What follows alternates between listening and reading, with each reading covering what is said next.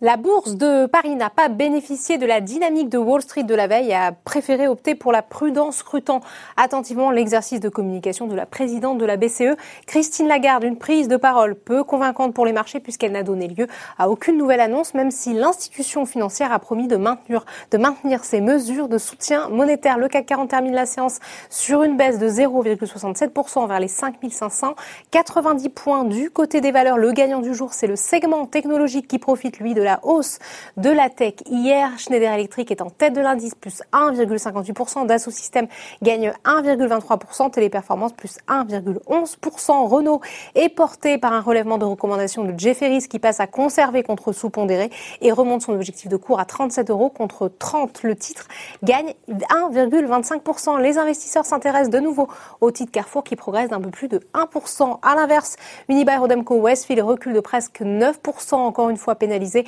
par la perspective d'un reconfinement. L'aéronautique est également en souffrance. Airbus lâche 3,30%, Safran moins 2,57%.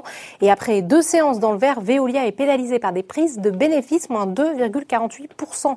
Sur le SBF 120, Neoen s'est offert la première place du podium en fin de séance, volant ainsi la vedette à Plastic Omnium. Plastic Omnium qui profite d'un phénomène de rotation sectorielle dont bénéficie actuellement le secteur automobile. Solution 30 qui publiera son chiffre d'affaires annuel mardi prochain est également bien orienté. À contrario, les foncières commerciales cotées sur l'indice souffrent elles aussi des risques d'un nouveau tour de vis sanitaire. Enfin, outre-Atlantique, l'investiture de Joe Biden continue d'envoyer le S&P 500 et le Nasdaq vers de nouveaux records. Voilà, c'est tout pour ce soir. N'oubliez pas, toute l'actualité économique et financière est sur Boursorama.